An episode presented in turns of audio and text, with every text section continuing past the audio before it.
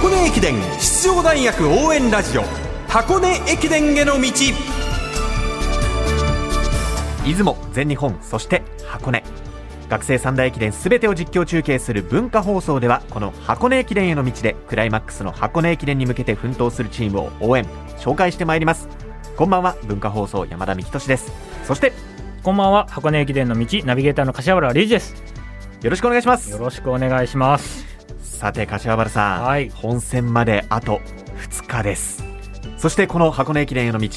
今シーズン最終回です。はい。あっという間ですね。そうですね。序盤はねお互いこうギクシャクで間合いを取ってたものが やっとこう詰めてきた段階でまた終わっていくっていうね歯がゆい感じで終わっていきますけど。去年もねそんな感じでしたよね、どうどうですか柏原さん、選手の今の気持ち2日前って言ったらうーんそわそわしてる選手はやっぱ走れないですよね。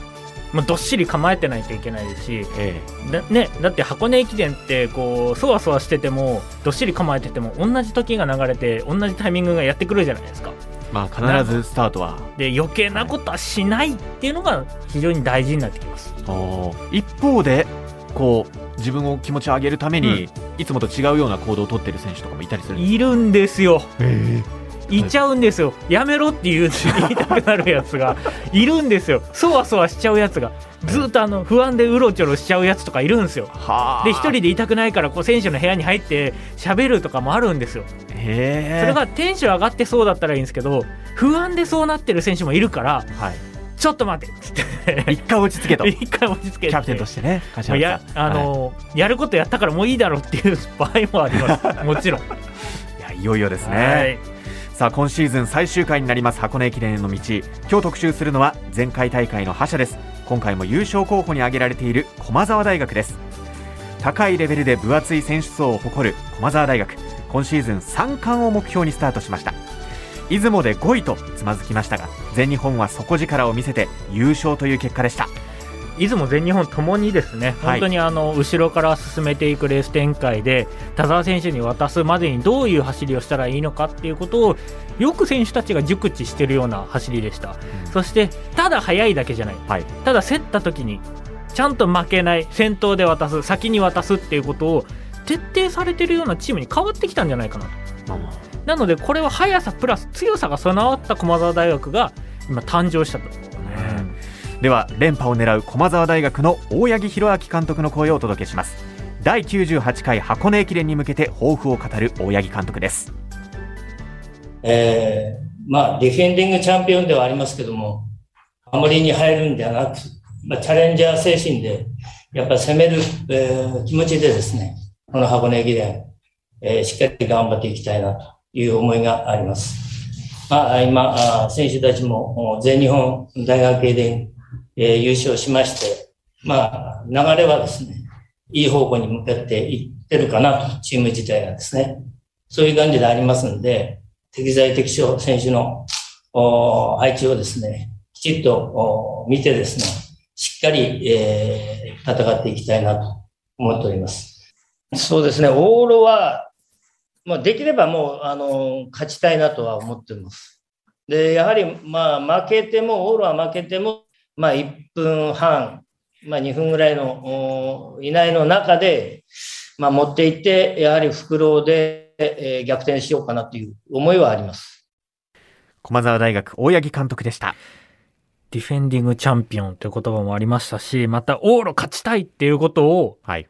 あんまり大江監督今まで言わなかったんですよ。往路3位以内かな袋で逆転かなっていう感じだったのが今年明確にうん言ってきたこととこのね袋の駒澤の強さですよ。え袋でどうやって勝つかっていうのを一番分かってるのが大江監督なんです。だからこそうん。往路の流れっていうところを、まあ、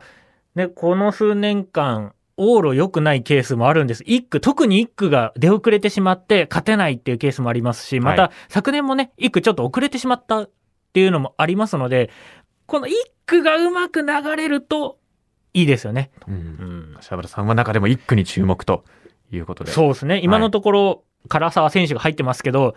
本当に唐沢選手で行くのか、うん。それとも白鳥哲太選手で行くのか、いやリザーブたくさんいい選手揃ってますからね。そしてこう、はい。鈴木芽吹選手もまだリサリザーブですし、安原、はい。こう誰変えてもいいんですよ。すごいメンバーが揃ってるっていう感じですね。ですね。うんさあ、中でも、この人を忘れてはいけません。3年生にして学生長距離界のエースに成長しました田沢蓮選手の声をお届けします。駒澤大学を牽引するキャプテンとしても活躍中です。田沢選手、出雲全日本の結果をどのように捉えているのでしょうか？えっ、と、まあ、出雲が5位だった理由としては、まあ、ミスをした選手が多かったっていうのと、まあ、自分頼みになっているところが、まあ、かなりあったっていうところが、まあ、理由だと思っていて、で全日本ではそれをなくして、まあ、一人一人が責任ある走りをしようっていうことと、まあ、自分が流れを作るとか、自分が流れを変えてやるっていう走りを一人一人してほしいっていうことを、まあ、出雲以降に行って、まあ、それを実行できたから全日本駅伝では優勝することができたと思ってます。まあ、これを踏まえて、まあ、箱根も、まあ、全日本同様、一人一人責任のある走りをすれば、おのずと結果、まあ、優勝というところにつながっていくと思うので、まあ、そういったところを意識して、まあ、これからもみんなにやってもらいたいなというふうに思ってます。駒澤大学田沢選手でした。さあ、出雲5位の結果を振り返った時に自分頼みになってんじゃねえよっていうことを選手に言えるっていうのはすごくて、僕言えなかったっすもん。ああ、柏原さん。気づいてっていう性格だ。だったのが、これを自分で、いや、俺だけじゃなくて、チームみんな頑張んないと、勝てるもん勝てないぜっていうことをきっぱり言えるっていうのは、本当にすすごいことだと思います。これが3年生のうちから言えてるっていうのは、すごいことですし、また本当に、ね、あの、勝ちたくなかったら言わないんですよ、田澤選手。多分。うんだ勝ちたいからこそ言うっていうことは、ここに対しての言葉の本気度っていうのが今伝わってきましたよね。ええうんさあ、続いては4年生の佃康平選手の声をお届けします。下級生が強い駒澤大学ですが、チームの精神的柱はやはり4年生です。佃選手にこの4年間を振り返ってもらいました。本当に最初の1、2年目は、まあ、怪我も多くて、もともと実力のある選手ではなくて、まあ、練習で本当に精一杯で、もうメンバーに入れるのがやっとぐらいで、全然こう、箱に出るっていう目標っていうか、まあ、夢に近いような感じだったんですけど、やっぱりだんだんこう、練習を継続していく中で、少しずつですけど、結果が出始めて、だんだんその夢から目標に変わってきたのが、まあ、3年目で、まあ、しっかり自分の考えていることも監督に言えるようになってきましたし、まあ、去年もしっかり走れたので、まあ、今年もしっかり最後、まあ、4年目として、まあ、チームをしっかり引っ張っていかなくちゃいけない存在なので、自分がいい流れを作れるような走りをしたいと思います。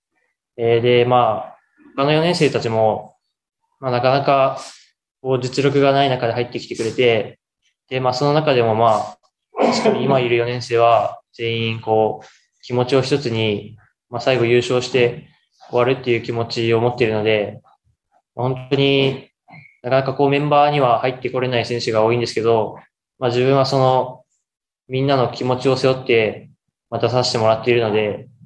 まあ、最後しっかりそういった、まあ、4年生全員の気持ちを優勝したいっていう気持ちをまあ叶えられるような自分が走りができたらいいなと思います。駒澤大学佃選手でした。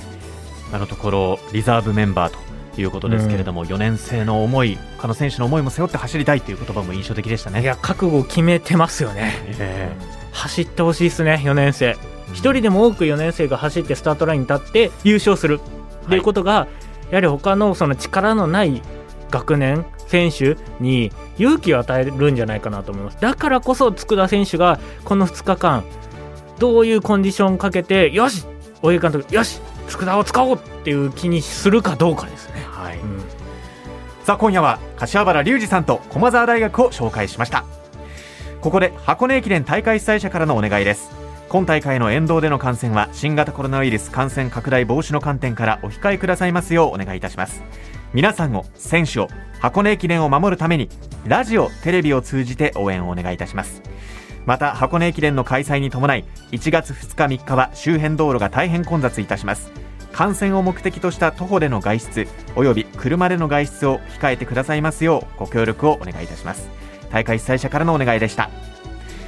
さてお届けしてまいりました箱根駅伝への道。今シーズンは今夜が最終回となるんですが年明け1月8日の土曜日、はい。午後6時から総集編となる文化放送サタデープレミアム箱根駅伝への道たすきと絆のストーリーを放送します。はい。もちろん柏原さんにもご出演いただきまして今シーズンの総決算そして第98回箱根駅伝を振り返っていきます。どうぞお楽しみに一旦ではありますけれども柏原さん今シーズンもありがとうございました。いやー早かったのと昨シーズン以上に取材に行かせてもらっていろんな感情を抱えたまま、えー、往路の解説をさせていただくっていうのは あの嬉しい反面みんな頑張れって思っちゃうから多分放送中泣いちゃう可能性がある。柏原さんがあんまり喋らなくなったら涙を。そう泣いてると思っておいてください、えー、解説もよろしくお願いします。よろしくお願いします。箱根駅伝に出場する選手の皆さんが持てる力を全て発揮できるコンディションでスタートラインに立てることをお祈りしております。